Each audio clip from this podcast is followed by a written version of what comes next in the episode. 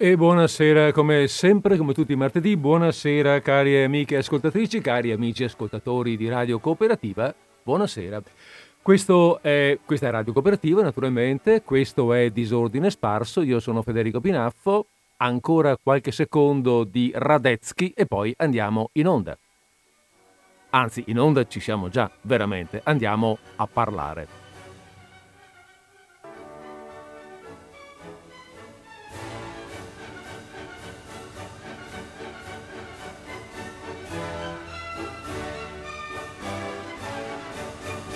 Ale, benissimo, eccoci qua, pronti allora con la nostra trasmissione, pronti con le nostre parole. Fermiamo la sigla, fermiamola sotto tutti i punti di vista e partiamo a raccontarci le nostre storie. Cosa facciamo oggi?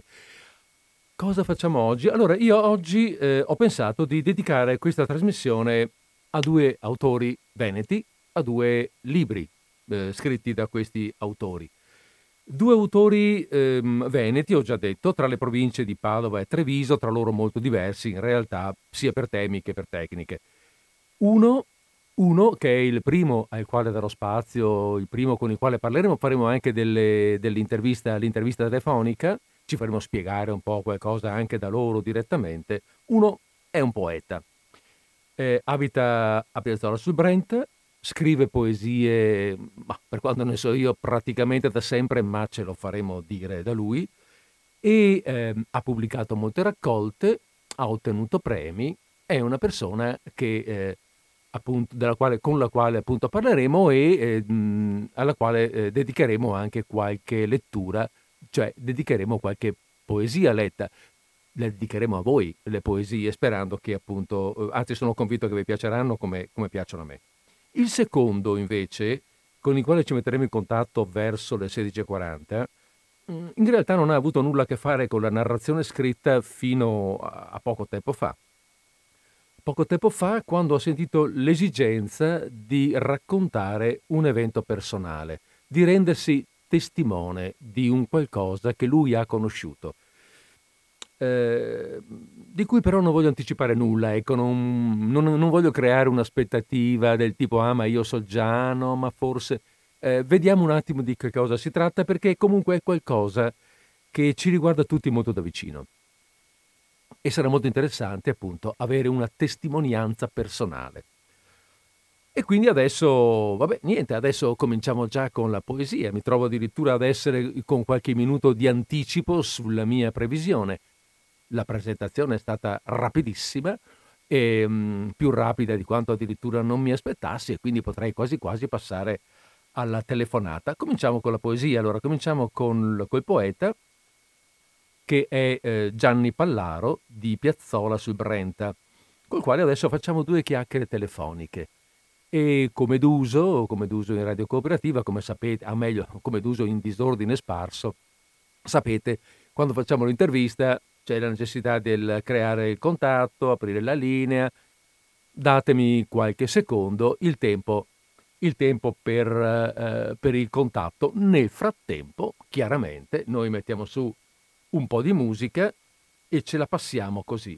Cerchiamo di trovare il brano giusto e, mm, e ci sentiamo fra poco.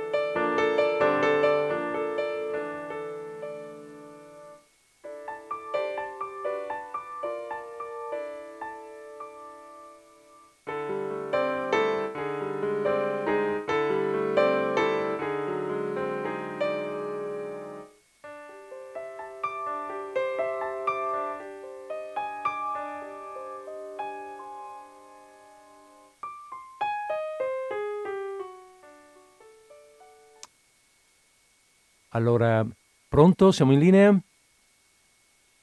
Pronto Gianni, mi senti? Sì. Mi senti? Sì, sì, sì, siamo qua, siamo qua. Ciao Federico. Ciao, ah, ecco sì, scusami eh, perché stavo toccando qua un, un tastino. Ciao Gianni. Ben trovato, Beh, grazie intanto per aver accettato il mio invito di partecipare alla trasmissione.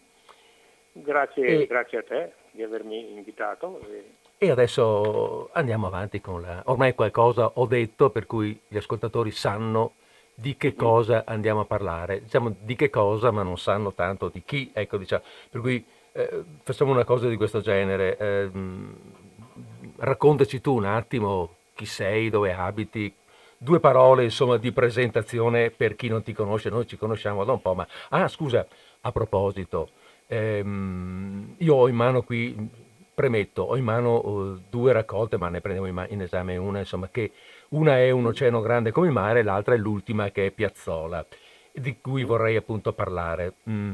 Ehm, vorrei anche però dire due parole, che tu mi dicessi due parole sull'editore, questo You Can Print, e eh, sul, diciamolo subito così poi non rischio di dimenticarmene, sul come eventualmente si può ottenere il libro per chi lo volesse. Eh, niente, questo non è un editore eh, diciamo al 100%, nel senso che è, un'auto, è un'autoedizione. Questo sarebbe una, eh, diciamo così, una piattaforma eh, alla quale eh, uno, una persona che scrive si può rivolgere e autopubblicare un proprio libro, eh, mm. se lo paga, eh, si porta a casa le proprie copie e la cosa finisce lì. Eh, il libro non va in libreria, in nessuna libreria, altrimenti ci sono altre strade, altre, altre forme. E per trovarlo, chi volesse, eventualmente è in vendita online presso tutte le librerie online, da Petrinelli a Rizzoli a Mondadori. A... Ho capito. Quindi praticamente uno se lo cerca eh, in Google per dire... E va in Google, Mette... digita Gianni Pallaro e si apre tutto quello che, è, che è la, la, la, la, proposta editoriale. Mm. Ci sono quattro titoli eh, al momento miei. Bene. Ho capito, eh, quindi adesso uno così un po' capisce che tipo di autore sei e, sì, e verifica. Uno se vuole capire qualcosa di me, io ho una bella pagina Facebook, Gianni Pallaro, e entra lì, eventualmente mi chiede l'amicizia e vede eh, sulla mm. mia pagina quello che pubblico. Bene le mie poesie, eccetera, eccetera. Allora, al di là eh, del... Eh, prima di andare sulla, sulla pagina, e diciamocelo così, visto che siamo al telefono, eh, una, mm, da quanto tempo abiti lì e da quanto, anzi scusami, ecco, mettiamolo anche già così, da quanto tempo scrivi e, e perché scrivi poesie? Come, come, come, capita che uno si sveglia la mattina e comincia a scrivere poesie? Eh, questa, questa, è una risposta... Difficile. È una domanda difficile che richiederebbe una, una risposta complessa. In realtà una risposta non ce l'avrei. Mm. Diciamo che è una passione che coltivo da sempre, tant'è vero che la prima poesia che io mi sono portato dietro storicamente l'ho scritta in quinta elementare. Mm.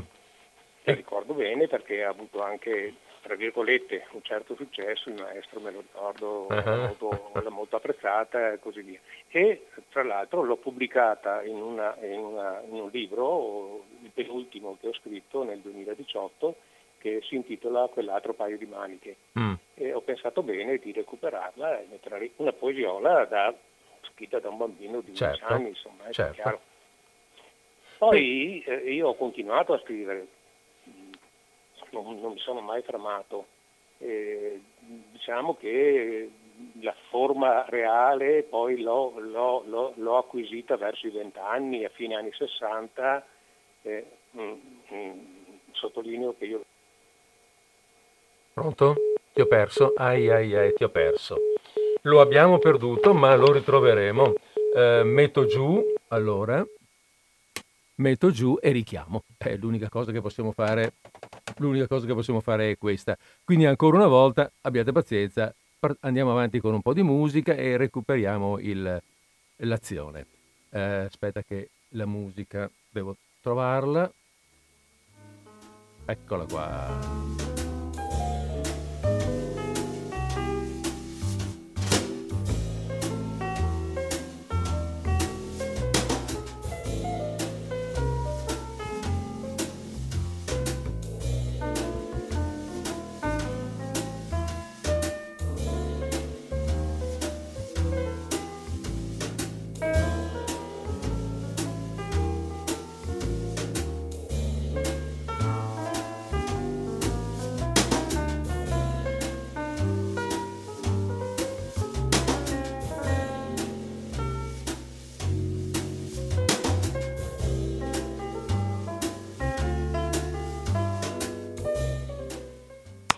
E ritorniamo a noi. Approfitto per salutare i, gli ascoltatori del tuo programma e di Radio Cooperativa ovviamente. Benissimo, grazie.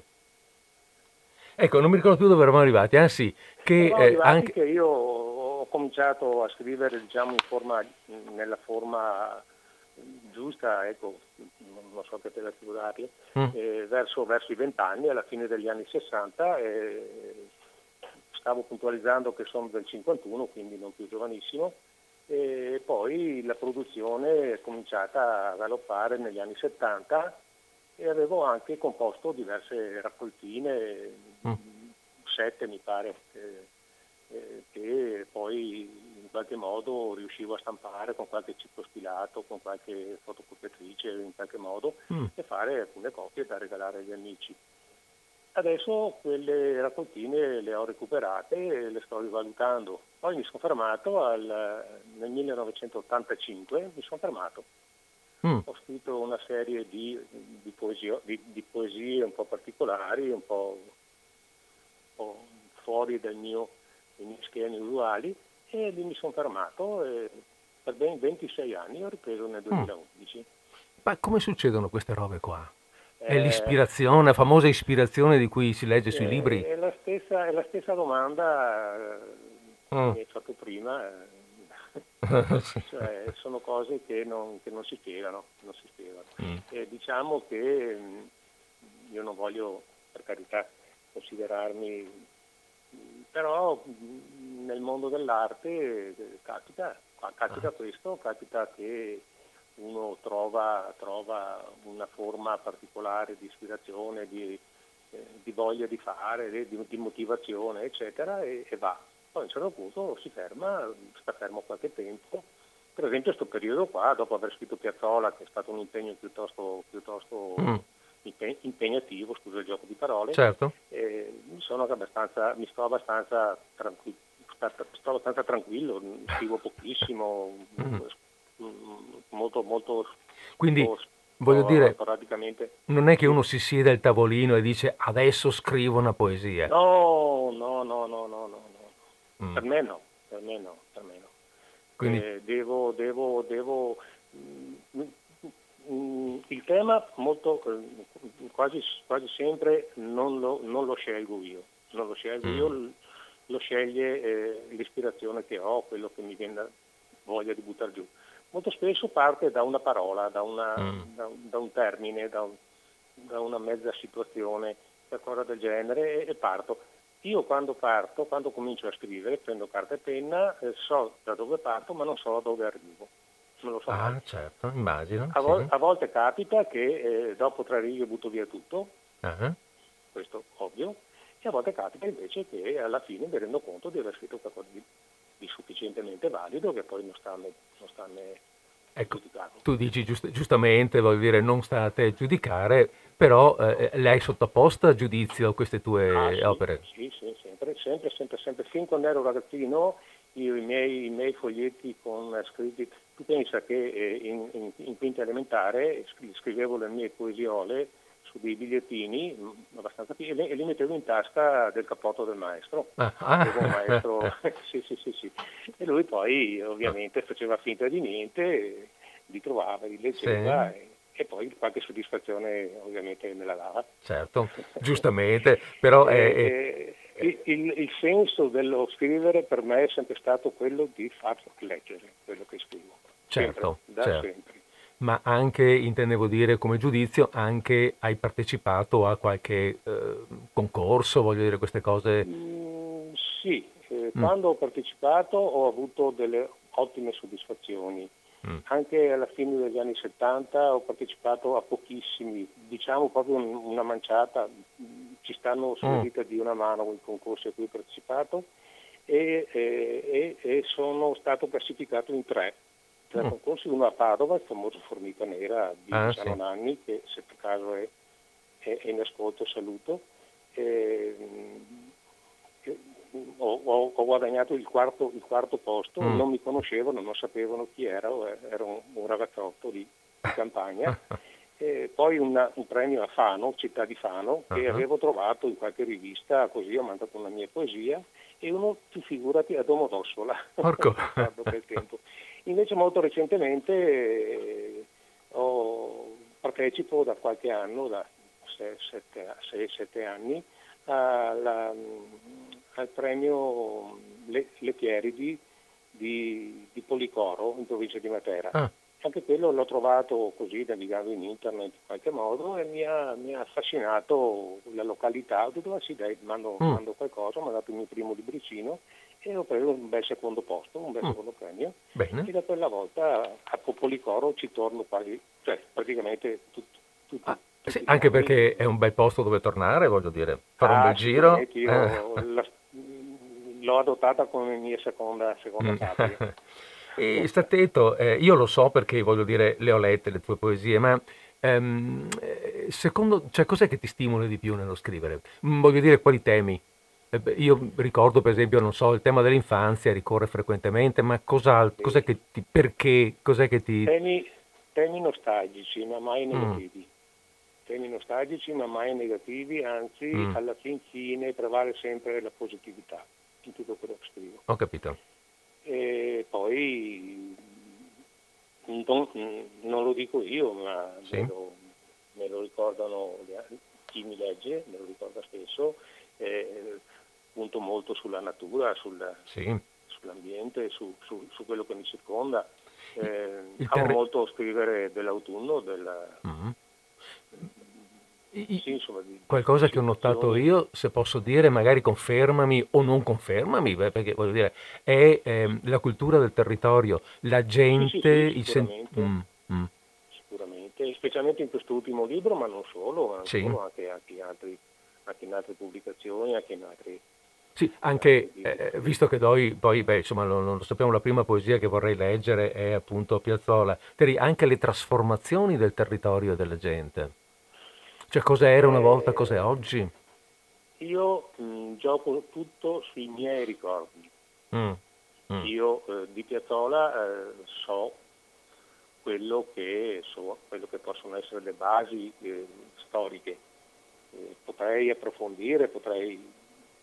però eh, quando scrivo, quando poi eh, tratto, tratto, in questo modo il mio territorio, lo tratto nel, nella misura dei miei ricordi certo. del mio vissuto. Quindi mh, non sempre, infatti se tu guardi in fondo a Piazzola c'è, c'è una, una, piccola nota che dice che tutto quello che è scritto qui è sì. vero e tutto quello che è scritto qui non è vero. Nel senso che la storia di Piazzola fatela raccontare da uno storico, da una, certo. eh, ma, scienziato, certo. io sono un poeta. eh, eh, certo, ma è questo che rende la poesia, fra virgolette, universale, nel senso che, certo, io, attra- io credo che debba funzionare un po' così, attraverso la storia che io ti racconto, che magari è legata a un territorio, ma tu, cioè tu eh, lettore, trovi qualcosa che è anche tuo. Non è necessariamente quella roba lì perché, vabbè, allora ma io abito in un altro paese e non mi interessa.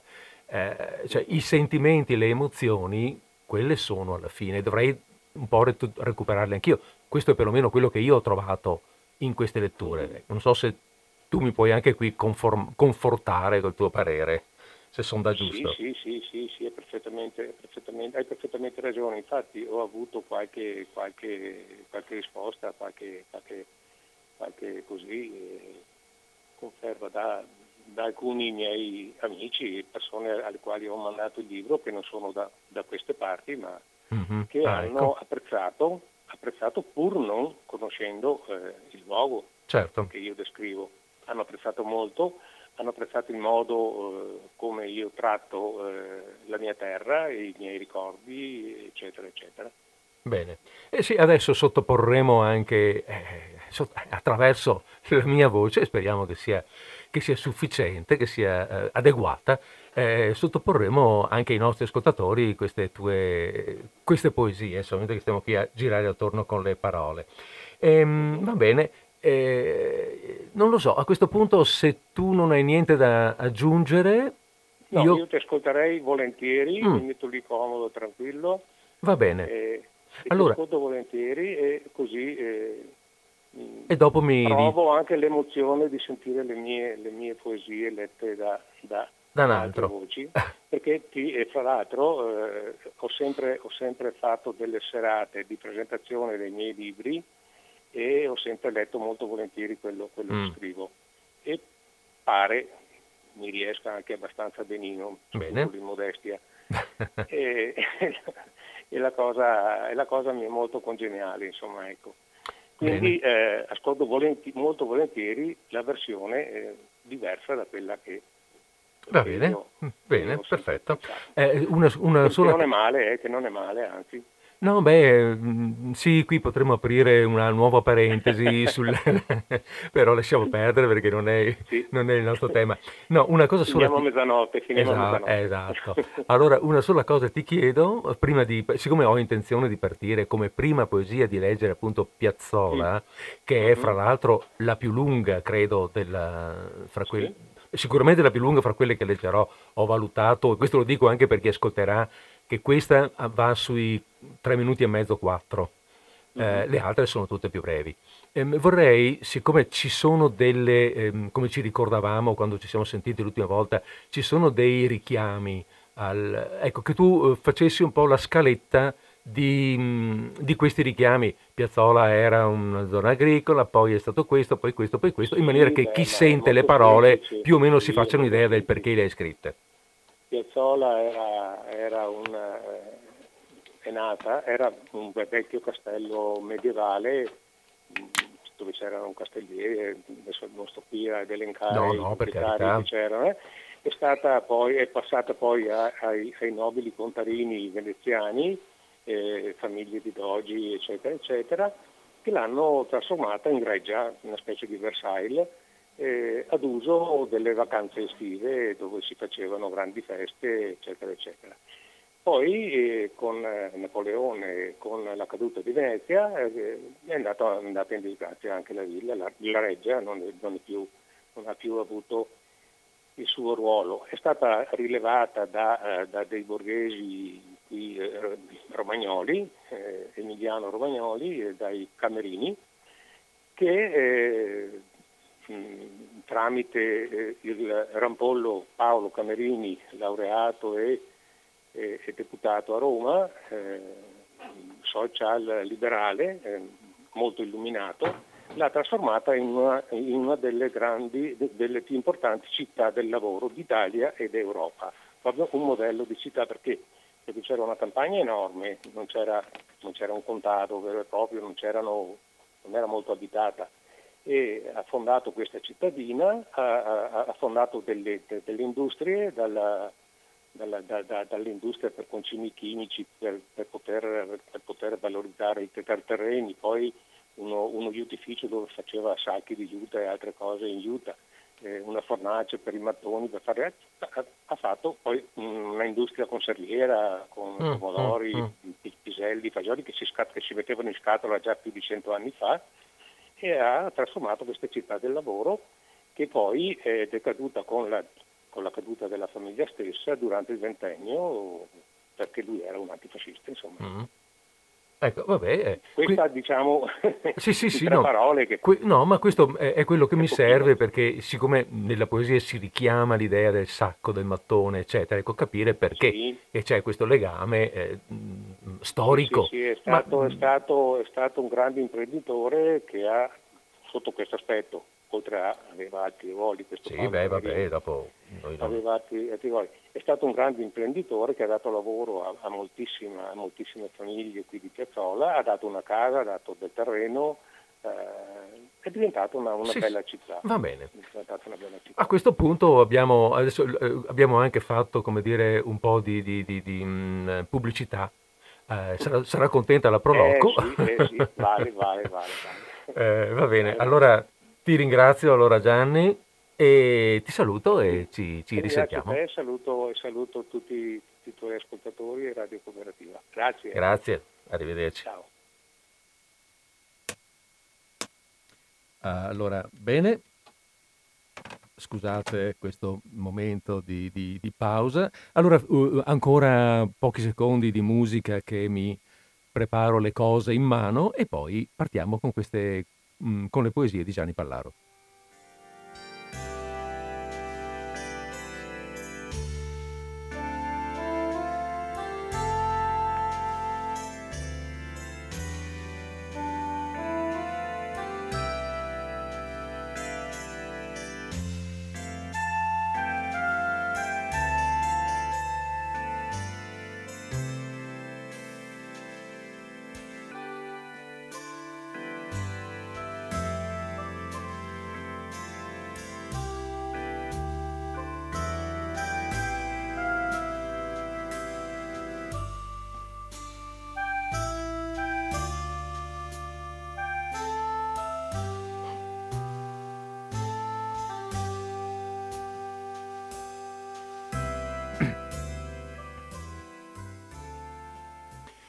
Allora, la prima poesia, ce l'eravamo detti, sarà Piazzola.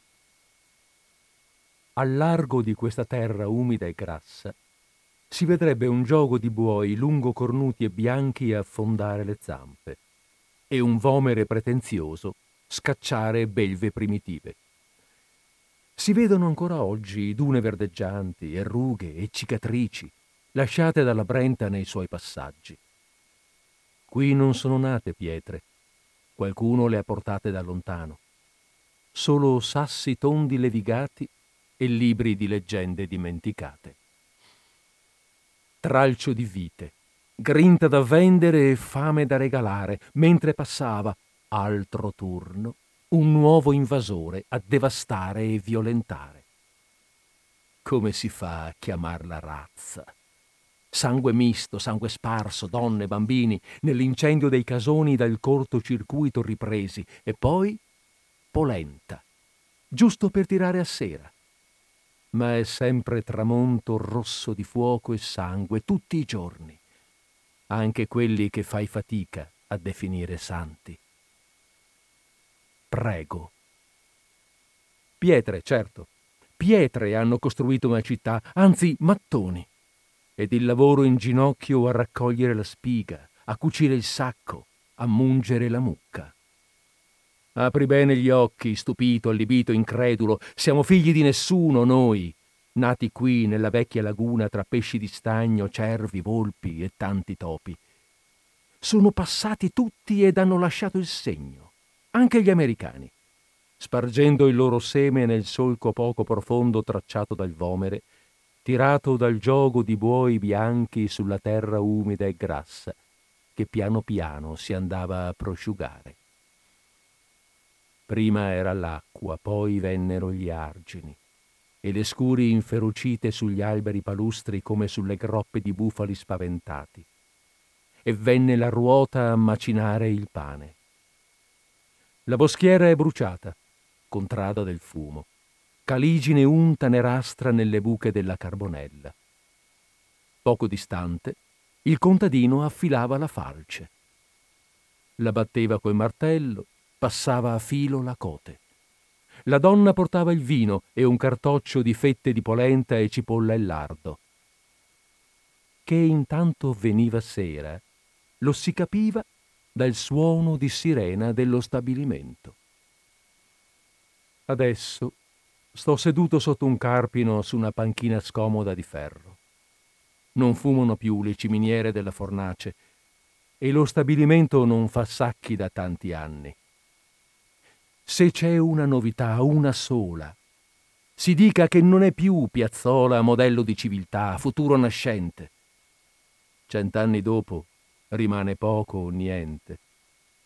Vennero gli anni uguali in tutto il mondo civile conosciuto occidentale vennero gli anni che persero di vista la festa del Natale, battuta ammazzate sopra le traversine perché non deragliassero i sogni, quelli sbagliati, guardati attraverso la finestra dai vetri sporchi caliginosi. Vennero gli anni che non abbiamo fatto in tempo a guardarci dentro, giocare parola per parola con te, che non sei più piazzola e lo senti il rumore, la vedi la polvere, riconosci le nostre cose, le ricordi com'erano. Non sono lo stesso la polvere, l'odore di adesso. La piazza, il mercato, venerdì si mangia pesce, hai bicocche d'estate, mandarini d'inverno. Se rubi un chicco d'uva all'ortolano, poi vai dritto all'inferno e quando di mosto si riempiva il tino, si portava il vitello grasso alla fiera di San Martino. Il carretto passava e Adriano gridava gelati. Passava il venditore di elastici per mutande e filo da cucito. La sirena continuava a suonare sempre alle stesse ore, che dipendeva dalla stagione, se era presto o si faceva tardi. Non era un mondo per sordi.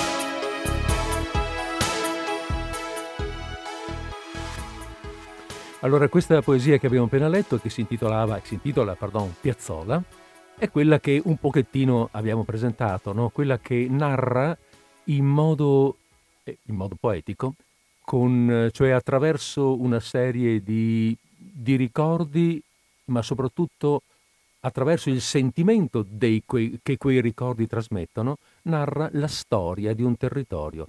E per questo dicevo prima che eh, è un territorio che viene narrato, ma lo possiamo riportare a tutti noi. Certo le cose sono cambiate, sono diverse, ma quello che viene portato è il sentimento del ricordo, non il fatto in sé. E mi sembra che, che cioè io l'ho molto sentita ehm, reale e eh, perfettamente rispondente a questo spirito. Mm, la, questo amore per la terra è ricordato ed è, mm, salta fuori, secondo me, molto, molto forte anche in quest'altra poesia che vi leggo adesso, più breve, e che si intitola per l'appunto Terra, dove vengono pure nominati, anzi viene nominato una località, ma è, eh, quella località ha un senso perché è la località dell'autore, ma ciascuno di noi, se vuole, può cambiarlo quel nome terra dolce, terra delicata, che nelle basse a Tremignon da te la vita mi è stata regalata. Che fatica imparare a camminare sulla terra dura e correre e scappare. Mai silenzio, mai sereno, fango con la pioggia. Disperato, mi aggrappavo, terra madre, al tuo seno. Poi, come nelle storie dei giusti, viene l'arcobaleno. Lo merita chi vive queste contrade di nebbia che l'acqua nutre. E avremo qualche altra fumante ciminiera, ma anche no. Vedremo. Terra dolce, terra delicata, mi sia lieve il tuo peso. A te la vita ho regalata.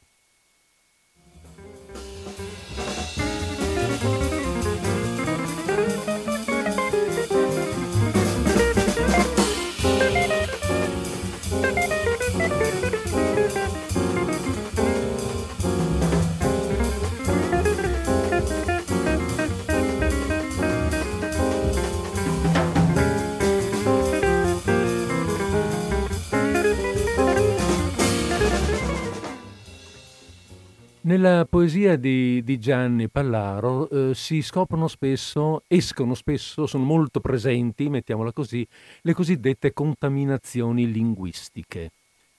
E, mm, nel senso c'è la presenza del dialetto. Vi leggo questa poesia qui che è molto significativa, molto bella, anche questa ricorda una storia, che non è necessariamente quella di quel luogo, che è la nostra storia.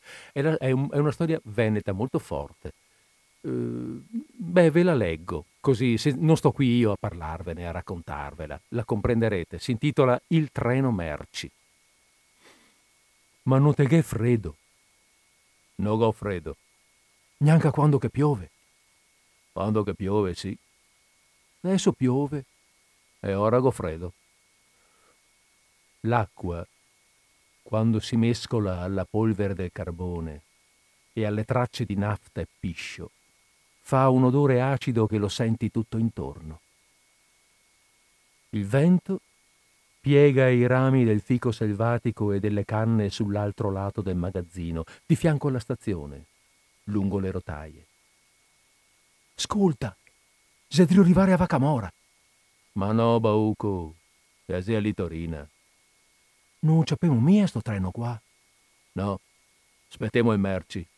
Perché aspettiamo i merci? Perché non mi scappa il biglietto? Scendono gli ultimi pendolari di ritorno da Padova, nel quasi buio della stazione deserta. Fine della corsa.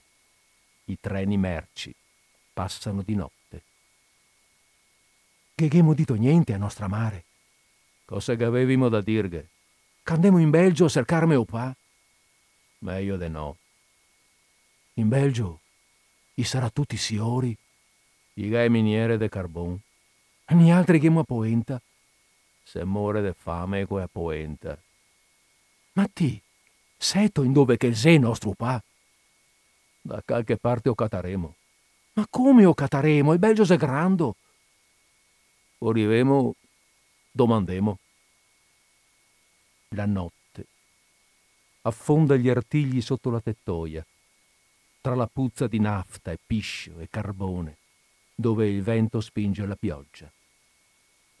Chissà quale merci è passato stanotte tra folate di vento, fredda tormenta battente. Ma il sonno ruba a volte i sogni senza restituire niente che rimanga nella mano. La prima alba serena porta allo sferragliare della littorina che arriva da Carmignano.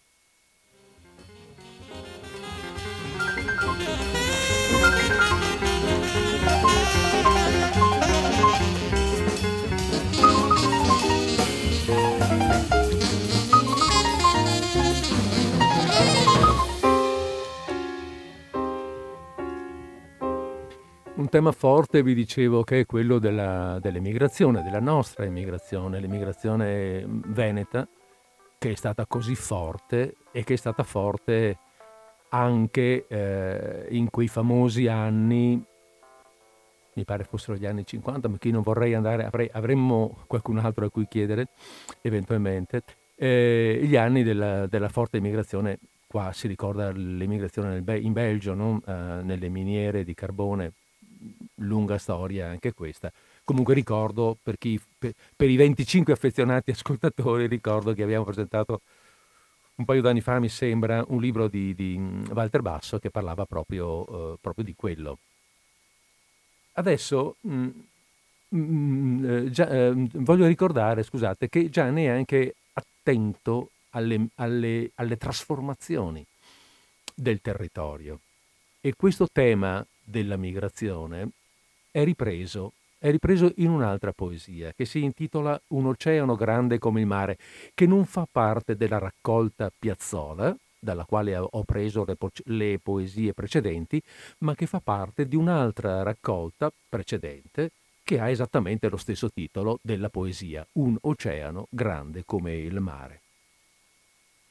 La notte è un buco nero, ma sincero una mattina mi sono svegliato e ho trovato l'invasore. Che colore gaio de peia, non si vede un casso, e a notte c'è un buso nero, ma mia busiero. Di che colore ha gli occhi? Bianco. Riflette la pallida luna. Sono tutti uguali di notte, per fortuna e ho trovato l'invasor. Ma dove ho gavaressito catasto mona da invasor? Sulla spiaggia di Anzio, al porto di Boston, dogana del Brennero, Tarvisio, in Normandia, Pantelleria, sui bordi frastagliati del mare della tranquillità. America, America, America. Iga e muso onto, e pare tutte simie piene de fame. Una mattina mi sono svegliato e ho trovato l'invasor. Che colore gaio de pe, se amora, se onta o impastrocciate caigo. La notte è un buco nero.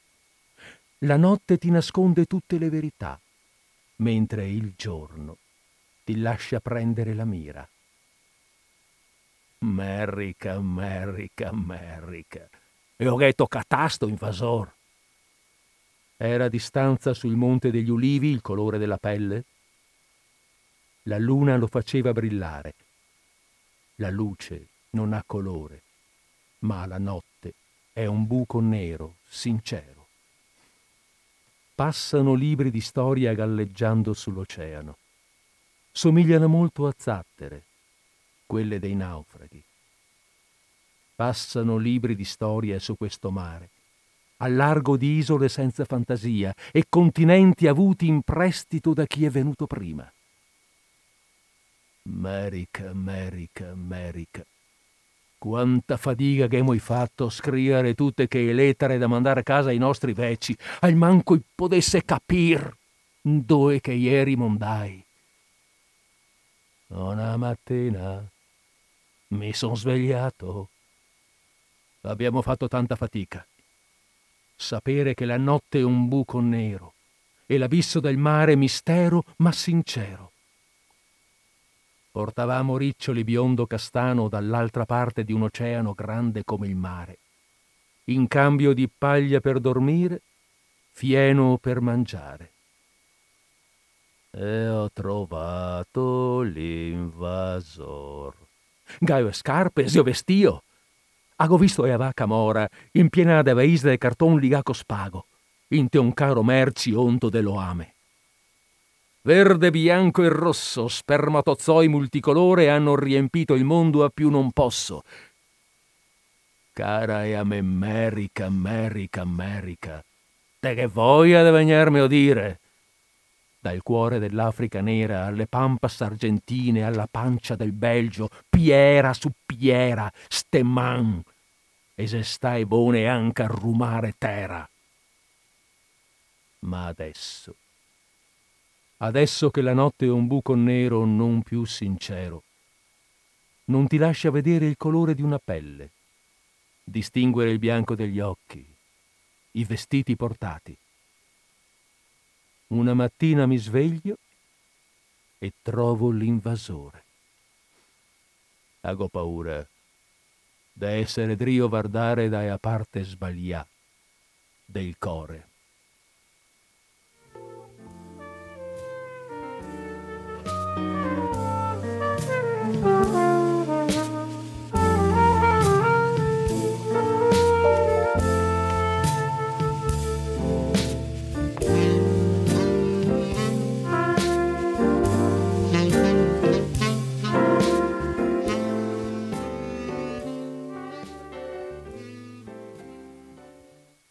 Questa era un oceano grande come il mare. Non... Vabbè, insomma, l'avete sentita, non ve ne voglio parlare di più. Eh, siccome però ci stiamo avvicinando all'ora in cui eh, c'è il cambio, e cioè passiamo al secondo autore, ehm, leggo una poesia, l'ultima, di Commiato, una breve poesia, che è un saluto, se vogliamo, e che si intitola Un pezzo della mia storia. Scusate, ehm, avevo girato male la pagina. Eccoci qua, un pezzo della mia storia. Quando morirò, ridete, ridete forte, che vi possa sentire dove sarò andato. E poi non mi lasciate solo, ho paura del buio, raccontatemi delle storie. Quando morirò, parlate, che le parole sono preziose, ne farò buon uso. E cantate, ballate, suonate musiche allegre, fatemi compagnia, leggetemi una poesia, quella che vi verrà in mente, la prima che trovate nel cassetto della memoria. E vi ringrazierò, lasciandovi in dono un pezzo della mia storia.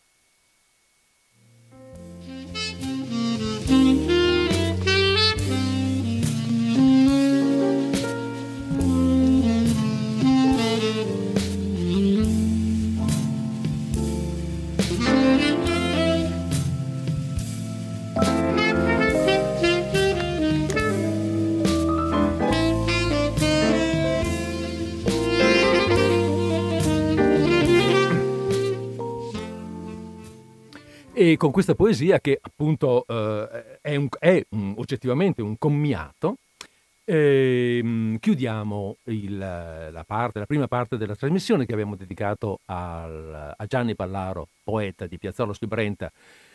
Eh, ripeto che eventualmente per trovare chi fosse interessato a leggere queste mh, sue poesie può trovare i suoi libri andando su Google c- citando il suo nome Gianni Pallaro e lì verranno fuori eh, i, vari, mm, eh, i, vari, venditori via, mh, mm, eh, sì, via, internet per l'appunto che proporranno, sue, eh, che proporranno mm, i testi ehm, eh, disponibili. Oppure si può andare sulla sua pagina Facebook Gianni Pallaro e vabbè, procedere come si procede su Facebook. Veniamo adesso all'altro autore. L'altro autore che è ehm, Fabio Cazzaro di Castelminio e che è l'autore dell'altro libro appunto di cui parliamo oggi. Un libro, eh, adesso sì vi devo un po' dire di che cosa si tratta, È, è un libro che è una testimonianza, in realtà, la testimonianza di un dramma che lui ha vissuto e che naturalmente, no, che lui ha vissuto e che ha coinvolto angosciosamente l'intero suo mondo di relazioni, la famiglia prima di tutto, ma un intero mondo di relazioni. Fabio eh, è uno che ha avuto il, il Covid. L'ha avuto, l'ha avuto la malattia in forma grave, è stato in terapia intensiva, ne è uscito evidentemente, e eh, infatti il libro testimonia, il libro, mh, mm, sì, il libro testimonianza si intitola per l'appunto Io l'ho sconfitto, è scritto a due mani con Dario Guerra ed è stampato da Editori del Veneto. Allora, eh, vogliamo un attimo sentire da una voce da una voce vicina a noi, tutto sommato, vicina perché, perché è qui, è nella nostra radio, sentire che cos'è, cosa, cos'è stata questa roba, che esperienza è questa. Allora prendiamoci ancora il solito, il solito minuto per la telefonata e poi entriamo in contatto. Restate in linea voi intanto, eh?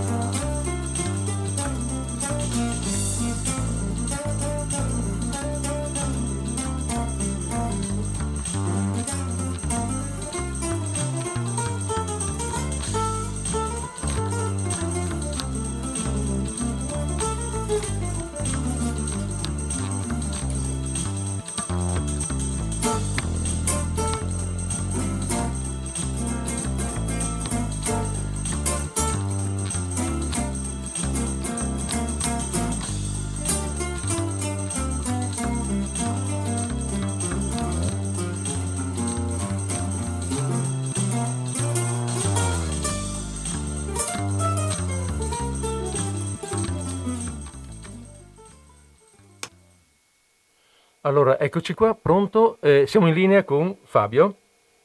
Pronto? Sì, salve, ciao Fabio Cazzaro. Buongiorno Fabio. Allora, ehm, beh, vabbè, noi ci siamo già sentiti, ho già letto, ho letto il libro, quindi qualcosa voglio dire, sì, so già. Però eh, vorrei, sì, facciamo comunque un attimo di presentazione per, gli, per i nostri ascoltatori. Cioè, un, prima di tutto mi interessava anche eh, presentare un momentino il libro, il libro in sé, eh, ho già detto, eh, editori del Veneto, Fabio Cazzaro, Dario Guerra, cioè vedo che è scritto a due mani. Ehm, eh, due parole anche sull'altro, sul, sul co su sì, Dario Guerra, ecco, che, che appare qui come indi- indicato come coautore.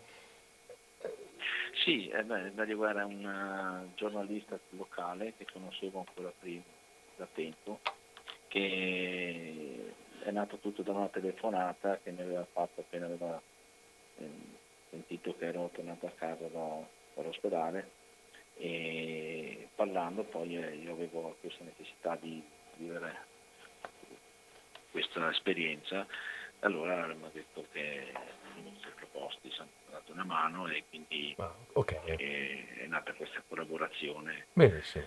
Ecco, no, sì, era questo, tanto così credo un po' dovere anche di eh, nominare nominare l'altra persona insomma, che, che, appare qui sulla, intestata sul, sul, sul frontespizio del libro. Il libro che si intitola Io l'ho sconfitto e eh, dovremmo, ah, ecco scusa, anche eventualmente, diciamolo subito perché non rischi io di dimenticarmene dopo, come eh, si può ottenere chi volesse eventualmente leggerlo. Ah, lo si trova in tutte le librerie e negli store online, in tutti gli store online. Ok e per... anche in qualche edicola eh, si trova.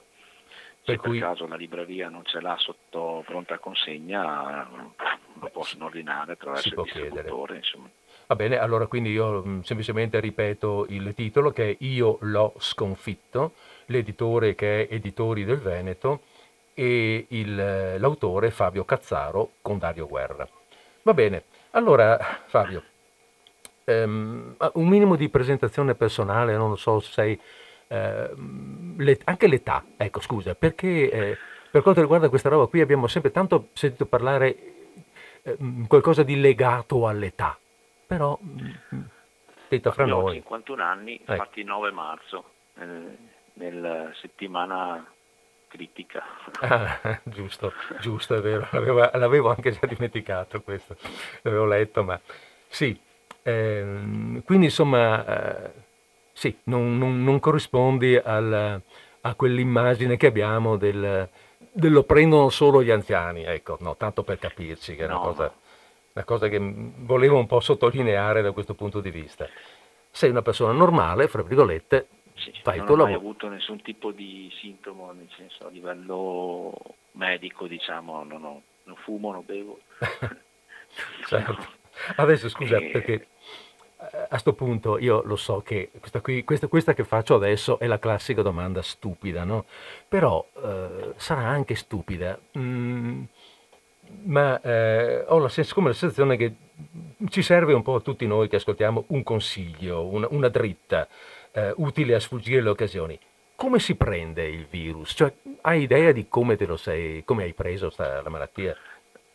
No, ecco. sinceramente no. Eh, non, ho, non, ho, nessuna, eh, nessuna idea perché mm, è un virus invisibile, quindi non mm. si può prendere ovunque purtroppo.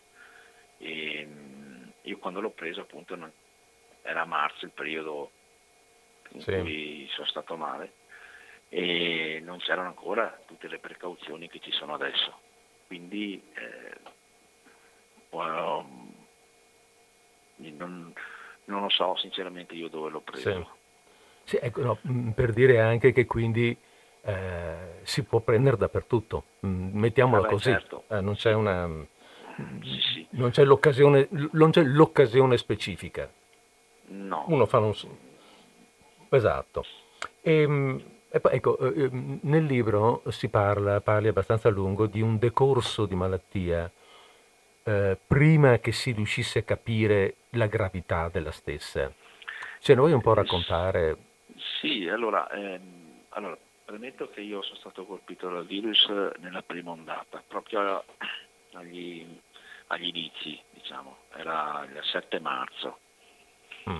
E, ehm, e quindi non, non era ancora niente di, di, di pubblico, diciamo, no? Mm, di, mm, che si sapeva che c'era, eh, co- come si manifestava, che sintomi al di là della febbre. E, e niente, io il 7 marzo appunto avevo avuto le prime linee di febbre e dopo qualche giorno ho cominciato ad avere un po' di mal di denti, ma non, non, non pensavo al, diciamo, al virus, o meglio cercavo di non pensare al virus. Ecco. E poi ho cominciato ad avere problemi di vista e ho fatto nove giorni a casa con influenza. Mm. E quindi non con... ho mai avuto problemi di respirazione. Quindi con febbre in questi comunque. nove giorni. Con la febbre dico comunque. Se, sì, sì, la febbre mm. dal 7 marzo ho sempre avuto la febbre fino a quando non sono stato ricoverato e mm, poi ho avuto appunto problemi di vista dopo 4-5 giorni e il medico è venuto a casa a visitarmi appunto quattro volte e quattro volte abbiamo chiamato i soccorsi però non avendo problemi di, res- eh, di respirazione non, non, ero da ricoverare sostanzialmente perché appunto mm. all'epoca non c'erano protocolli, non c'era nulla certo. e di conseguenza eh, si era appesi a questo a questo limbo, a questa situazione che non si sapeva neanche come curare perché non, non c'era niente, mm. a differenza di adesso che invece certo. eh, fortunatamente o sfortunatamente è una cosa un po' diversa sia a livello, a livello medico insomma. Mm. E, sì, ecco, e, eh, mm. No, no, eh, volevo dire com'è che alla fine hanno, è stato capito, è stata capita la gravità e come, come è successo allora, sei andato? Eh, io ero sempre senza, avevo perso peso perché avevo perso 10 kg, non mangiavo in quel periodo, avevo la febbre, stavo sempre a letto e non mangiavo e bevevo solo. E il 16 marzo poi è venuto di nuovo il medico a visitarmi a casa la sera e mi misurava sempre la saturazione, pressione, tutti i vari valori. E, e il 16 abbiamo chiamato pronto soccorso, però non potevano venirmi a prendere all'epoca perché ero in una situazione un po' critica. Ecco. E l'indomani 17 marzo al mattino è venuto nuovamente il medico a visitarmi alle 8, 8 e mezza del mattino e ha trovato la stazione che non arrivava a 90 oh. e, e, quindi ha chiamato subito il soccorso e il suo non è venire a prendere perché la situazione è alquanto critica. Ho capito. E da lì poi sono arrivati e sono stato ricoverato, abbiamo fatto tutte le analisi, il tampone e sono risultato positivo e poi da lì è cominciato un po' Senti, il prima... periodo dell'ospedaliero. Certo, ti volevo chiedere questo perché è una cosa che mi aveva colpito leggendo il libro. Eh, il senso di urgenza dell'essere preso su e portato via, no? In pigiama, caricato e portato via. Eh, lo, lo, lo, ricordi più spesso? Beh, scusami, lo ricordi... Ma sono situazioni che ti rimangono comunque impresse nei ricordi mm. e in quel momento non è che ci fai caso, stai male e, mm. e quindi mm. non... però mi ricordo tuttora la, la, la scena, cioè mi ricordo tutto, certo. per filo per segno da, dal mattino quando sono fatto le scale, quando abbiamo messo la, nella barella, quando sono uscito che non sapevo più se tornavo a casa sinceramente, eh. perché la situazione ero non ero messo bene. Ecco. Mm, certo. In effetti, eh, infatti questo volevo un po' sottolineare, cioè l'emozione che non c'è soltanto, o chiaro, non c'è soltanto, è ovvio che c'è il, il, il, dire, la, la, malattia fisica, ma c'è anche, immagino, nelle varie situazioni un momento eh, psicologico difficile, pesante da sopportare. Sì, sì perché non, cioè stai, stai, male e, e, e non sai se non c'erano cure all'epoca, non c'era mm. niente, esatto. era tutto in fase sperimentale, quindi anche a livello mentale non, sanno, non si sa cosa devono fare, almeno eh, sì. nella mia situazione. Certo. E poi quando sono stato ricoverato appunto mi hanno, che mi hanno comunicato la positività, eh, dovevo dare questo consenso a questa terapia che all'epoca non era ancora, era una terapia diciamo, Testa. garantita. Mm, ecco. Mm, mm. Sì. Quindi potevo, potevo, anche eh, intraprendere la terapia e, e poi cioè, non farcela, certo. destino anche penso. Ah sì, beh, insomma, non mettiamolo proprio così, perché mi metti un attimo in, in, in difficoltà. Comunque è, è, ve- è vero, cioè, siccome le sensazioni, le emozioni sono queste, voglio dire, il libro, eh, anche che le racconta, è breve, perché alla fine sono una 90 pagine, 95, sì. insomma, però è piuttosto sì. denso, denso di emozioni, denso sì, di sensazioni. È un modo, io la, la, la scrittura la voglia di scrivere questo libro è stata è un po' anche il modo di scrivere è stato molto chiaro, secondo me, sì. nel senso non senza tanti giri di parole. Sì, anche perché tu non hai la pretesa di essere un, uno scrittore, no, voglio dire, scrittore, ovviamente.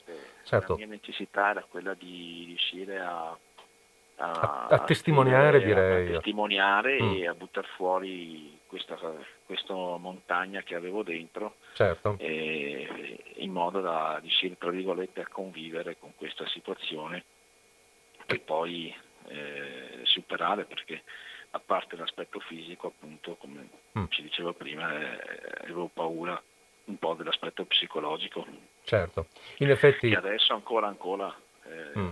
riesco a, a, a parlarne a superare ma inizialmente il primo periodo non era una cosa facile, insomma, ecco. mm. E appunto questo libro mi ha aiutato un po' anche a questa situazione, a questa, a questa mm, diciamo che è stata anche questa una terapia per me. Ecco. Mm. Vabbè, no, questo è, è molto importante, no? È proprio importante anche capire che cosa resta, no? Quando hai passato un'esperienza di questo genere.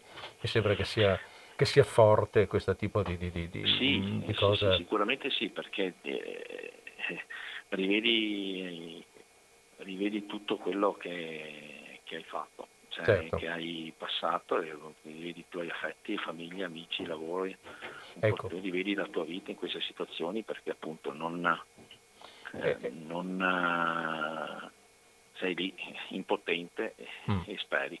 Esatto. E Ecco, ti- questa ti cosa, aggrappi a qualsiasi cosa che ti possa tenere vivo, ecco.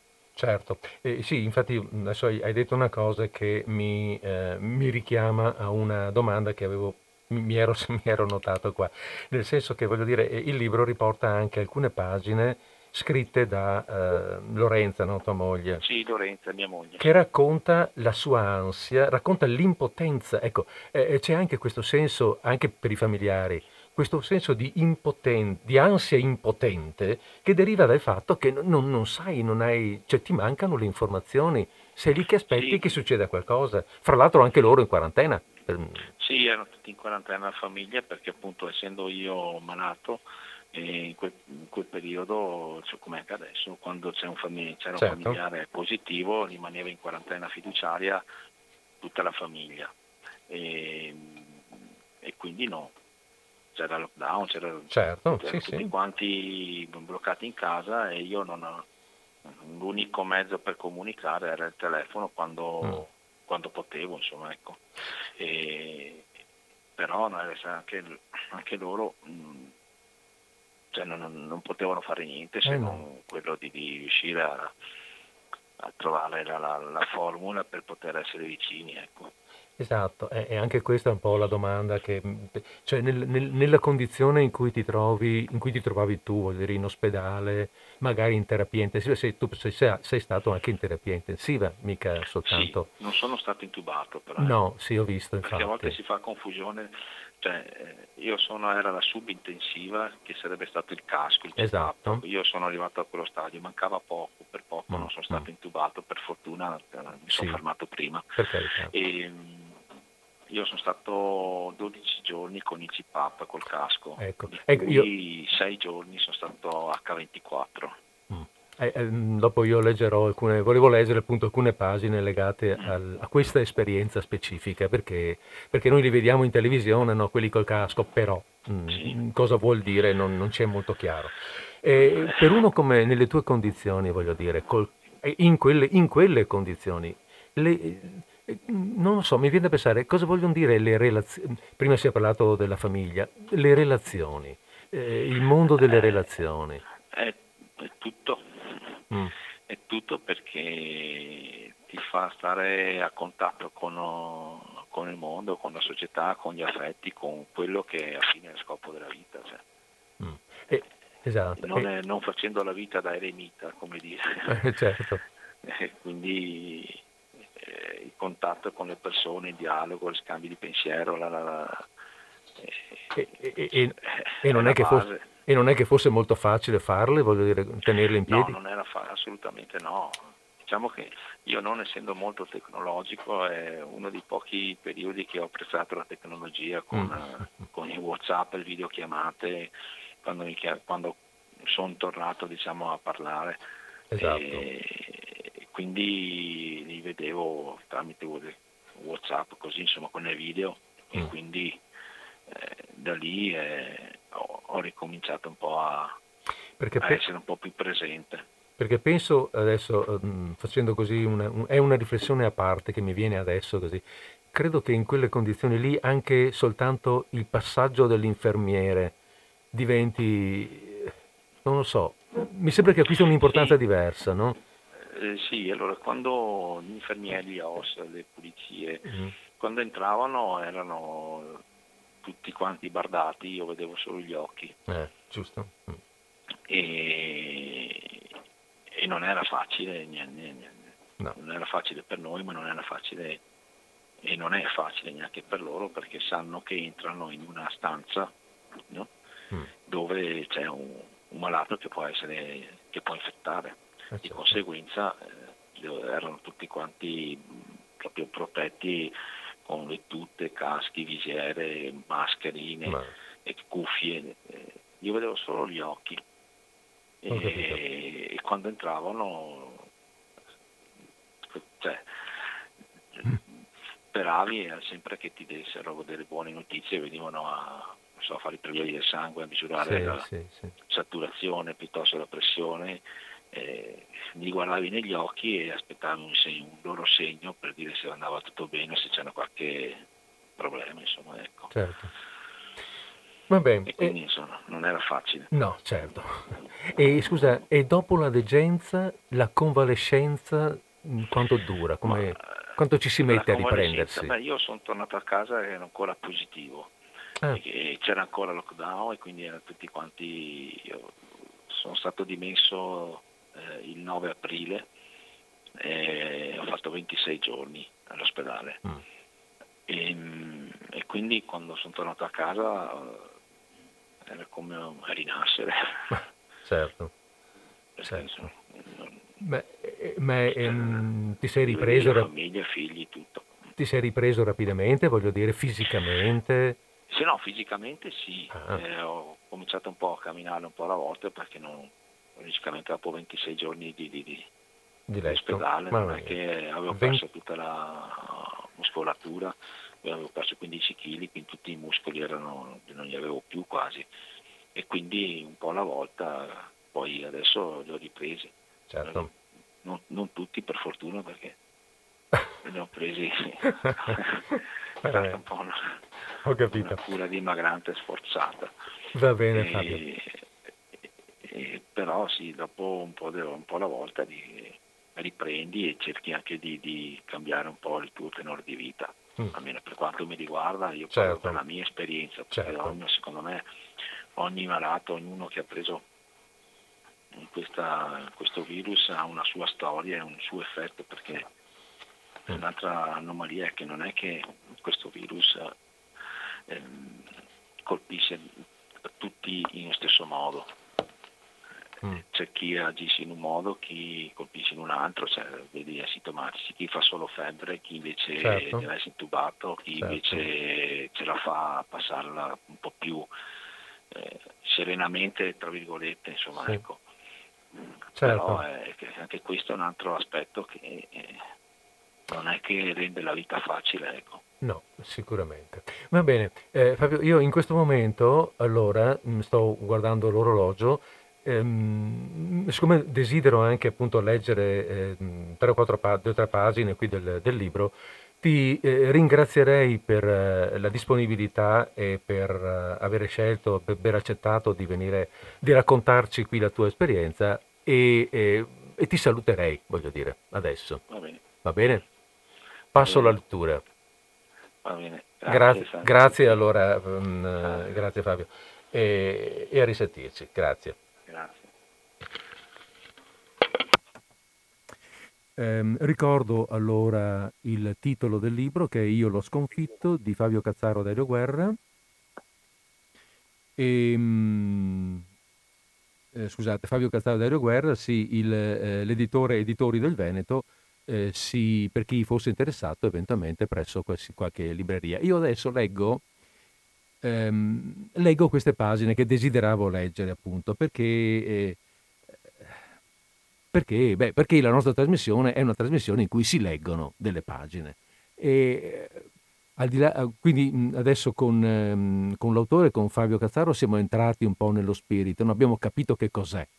Eh, abbiamo capito l'impianto, mh, come dire, l'impianto generale eh, di, questo, di, questo, tuffarsi dentro la malattia, ma poi ci sono degli aspetti specifici, uno è un essere lì, col casco, il casco, il cosiddetto CPAP. Il casco è un dispositivo in PVC trasparente con un collare estensibile che si adatta al collo e viene indossato in modo da circondare l'intera testa. È fissato con due cinghie regolabili che vengono fatte passare sotto il cavo ascellare per poterlo ancorare. Dopo un paio di giorni mi spostano in un'altra stanza, la numero 18, e mi ritrovo di nuovo da solo ma questa volta rimango impassibile, Non mi sforzo nemmeno più di pensare se il nuovo spostamento possa significare qualcosa di positivo o meno. Non penso proprio a nulla. Calma piatta dentro di me. In questa situazione c'è solo da sopravvivere giorno per giorno, sperando di avere anche una buona dose di fortuna. Quella non deve mai mancare. Il domani non so come sarà, è ancora lontano, tanto lontano. Intanto, oggi, faccio solo quello che mi dicono di fare e mi rifugio nel mio mondo immaginario. Il casco chip-up è stata un'esperienza dura. L'ho tenuto complessivamente per 12 giorni, dal 19 al 25 marzo, giorno e notte. Dal 26 marzo è iniziata finalmente la cosiddetta fase di svezzamento, che consiste nel poter togliere il, tas- il casco solo per alimentarsi. Grazie ai progressi che stavo facendo, per il resto del ricovero mi hanno fatto indossare la maschera Reservoir. Alla fine utilizzavo il casco solo di notte. Chiuso dentro questo involucro, inizialmente provo una stranissima sensazione di soffocamento, di smarrimento e di paura. Sento le voci che mi parlano, ma ho l'impressione che quando io dico qualcosa nessuno mi senta. Quindi sono costretto, anche se con difficoltà, a comunicare solo a gesti. Non mangio e vengo alimentato con flebo. Bevo con una cannuccia infilata nell'oblò del casco, attraverso il quale mi vengono somministrati anche i vari farmaci. L'ossigeno ad alti volumi entra nel CPAP attraverso un tubo. C'è poi la valvola che regola l'equilibrio all'interno del casco. Un elemento di disturbo che mi crea grande sconforto durante la ventilazione è il rumore causato dalla turbolenza dei flussi d'aria nel circuito. Sono inoltre collegato a un monitor che controlla il mio stato generale. Ho il saturimetro al dito, gli elettrodi sul torace e misuratore di pressione giorno e notte, oltre alla flebo per l'alimentazione e i farmaci quando devo andare in bagno, per il timore che si stacchi quel groviglio di tubicini e collegamenti, chiamo sempre il personale sanitario. Con il casco addosso, cerco di tenere quasi sempre gli occhi chiusi, provo a dormire il più possibile, sperando che il tempo, in quelle condizioni palombaresche, possa scorrere il più velocemente possibile. Per rilassarmi e non pensare a cose negative, provo ad associare il rumore dell'ossigeno che entra nel casco al mare e il rumore della valvola che regola il respiro alle onde. Apro gli occhi solo quando vengono a misurarmi la temperatura o a visitarmi. Mi si secca tantissimo la bocca. La lingua sembra carta vetrata e mi provoca un grande fastidio al palato. A volte mi sveglio di soprassalto in preda a una salivazione eccessiva che nella mia testa immagino sia il virus che deve uscire dal mio corpo. In quei casi chiedo agli infermieri di aprirmi l'oblò del casco per potermi sciacquare la bocca. Rinchiuso nel mio chip-up, mi capita di vedere delle cose strane, come nei film dell'orrore. Ci sono mostricciattoli gelatinosi che provengono dalla mia destra, uscendo da una sorta di tunnel, e cercano di attaccarmi. Io resisto per tenerli a distanza, fino a quando da sinistra compaiono delle scie bianche che sopraggiungono e fanno scudo, costringendo quei visci di mostri gelatinosi a ritirarsi. Questa lotta va avanti per più giorni. Guardando verso i piedi, vedo invece una massa nera sembra plastica e il mio piede vi si appoggia sopra dandomi una sensazione di scomodità. Penso che fino a quando questa massa non diminuirà non riuscirò a guarire. Insieme a queste visioni spiazzanti, ho anche tutto il tempo per pensare a quello che ho realizzato fin qua nella mia vita. Famiglia, lavoro, amicizie, passioni. Mi ritrovo a fare considerazioni e analisi dettagliate con spirito vigile e lucido. Penso a casa, alla mia famiglia, alla preoccupazione di mia moglie e dei miei figli che mi hanno visto partire, forse senza un saluto degno di questo nome mi capita di pensare anche a quando tornerò a fare quello che facevo prima della malattia. Con una lucidità del tutto nuova, vedo tutto quello che ho realizzato e tutto ciò che dovrò risistemare della mia vita appena uscirò da questo incubo. In situazioni simili, finisci col metterti in discussione su qualunque cosa. Hai tutto il tempo per riprendere per mano la tua vita e fare con lei una lunga passeggiata, meglio ancora un lungo viaggio, parlando solo a te stesso.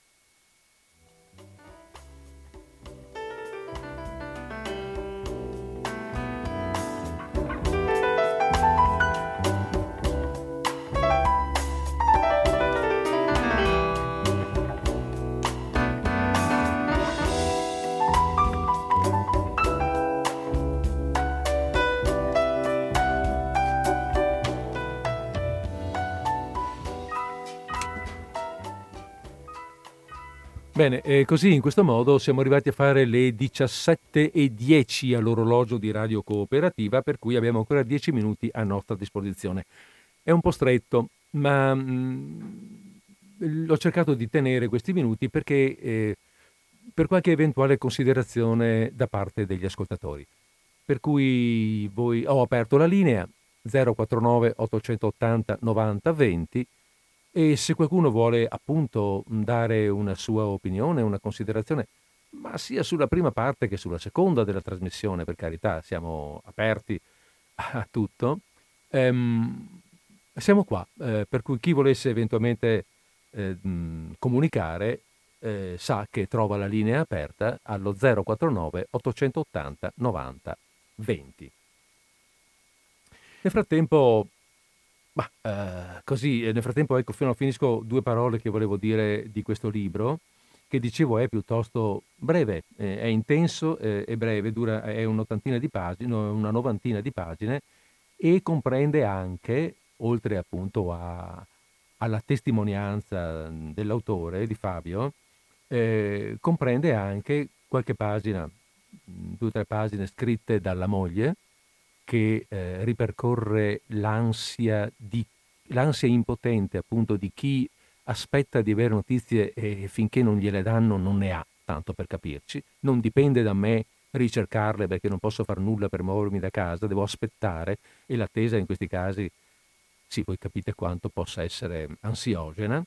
Poi ci sono, in appendice ci sono, c'è una raccolta di messaggi, si chiama Messaggi per un ritorno alla vita ehm, messaggi di, ricevuti via WhatsApp, messaggi di amici, di persone, di, di, anche de, de, di familiari, che eh, sono serviti a, all'autore a eh, dire, tenere i contatti col, col mondo, col mondo esterno.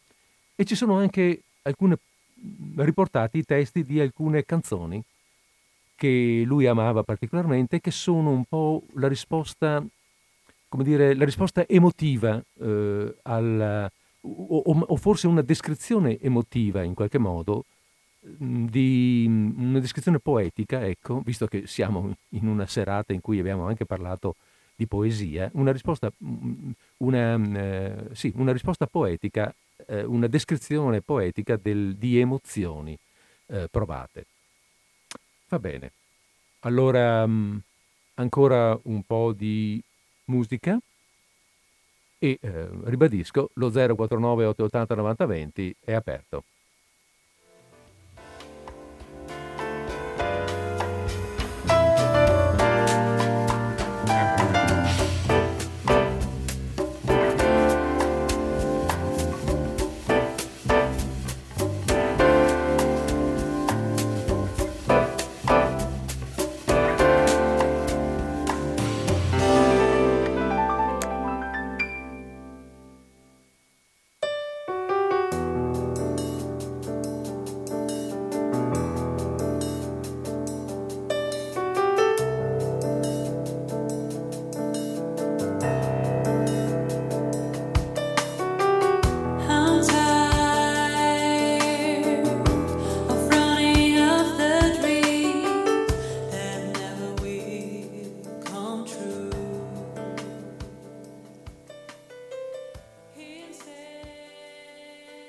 Allora la faccio io, una considerazione modesta, eh. speravo che ci fosse qualche considerazione più intelligente delle mie, ma eh, io penso che ehm, fra, fra, tante cose che si possono dire, insomma, pe- penso che abbiamo perso una grande occasione, che è quella di fare eh, con, questo, con questa malattia, intendo, con questo periodo lunghissimo di, di malattia, penso che abbiamo perso una grande occasione, quella di fare un passo verso un'idea di nazione, un'idea che in Italia non è per niente scontata. È fin dai tempi di Cavour, vi ricordate, che disse che fatta l'Italia bisognava fare gli italiani. Ecco, eh, passo dopo passo bisognerebbe coglierle le occasioni perché ciò si verifichi. Qualsiasi tipo di occasione. Abbiamo avuto in questo caso l'occasione di guardarci negli occhi, nel, dentro il dramma, e eh, costruire un, un principio di solidarietà costruirlo noi come cittadini, intendo, eh? non, non, mi aspetto, non sto parlando di, di istituzioni. Un principio di solidarietà non imposto dall'alto, voluto dai cittadini.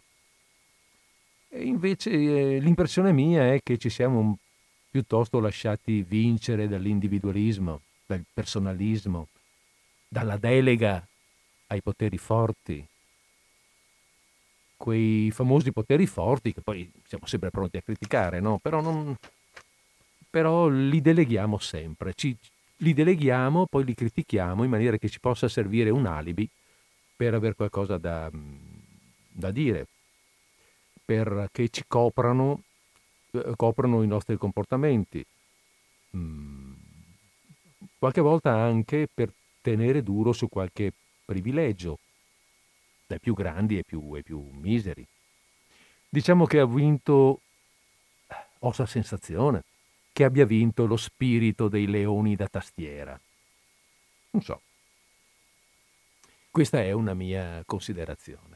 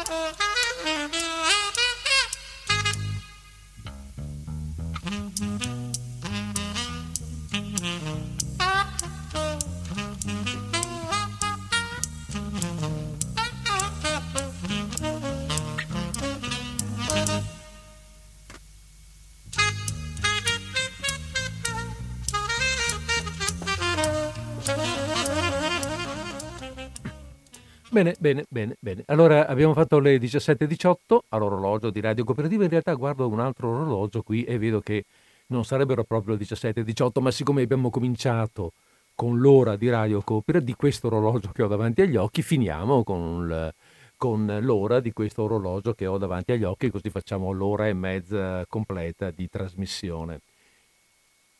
Eh, una trasmissione che ha visto la presentazione di di alcune, alcune eh, di realtà locali, ecco, um, viste da cioè, punti di vista esattamente mo- molto diversi, molto, molto distanti, però eh, entrambe per motivi diversi molto vicine a noi. Questo, eh, questo perlomeno secondo la mia opinione, per questo che ho anche scelto di presentarle, a parte che eh, le poesie di, di, Gianni Pallaro, per esempio, al di là del... Eh, dell'essere o meno mh, temi eh, che, ci sono, che ci possono essere vicini, sono poesie che mi piacciono anche per altri motivi, insomma, comunque poesia qualcosa che arriva al, a toccare il sentimento che è comune a tutti e attraverso un, un modo, un ritmo eh, che trovo molto molto efficace per, per, trasmettere questo sentimento.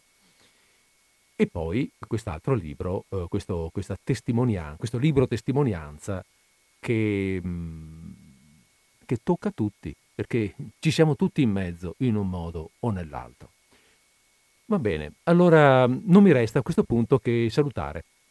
Non mi resta che salutare, augurare a tutti come d'uso una buona chiusura di giornata, una buona chiusura, una buona, un buon finale di settimana, darvi appuntamento a martedì prossimo, stesso posto, stessa ora, per eh, Disordine Sparso, la trasmissione del martedì pomeriggio dalle 15.50 alle 17.20.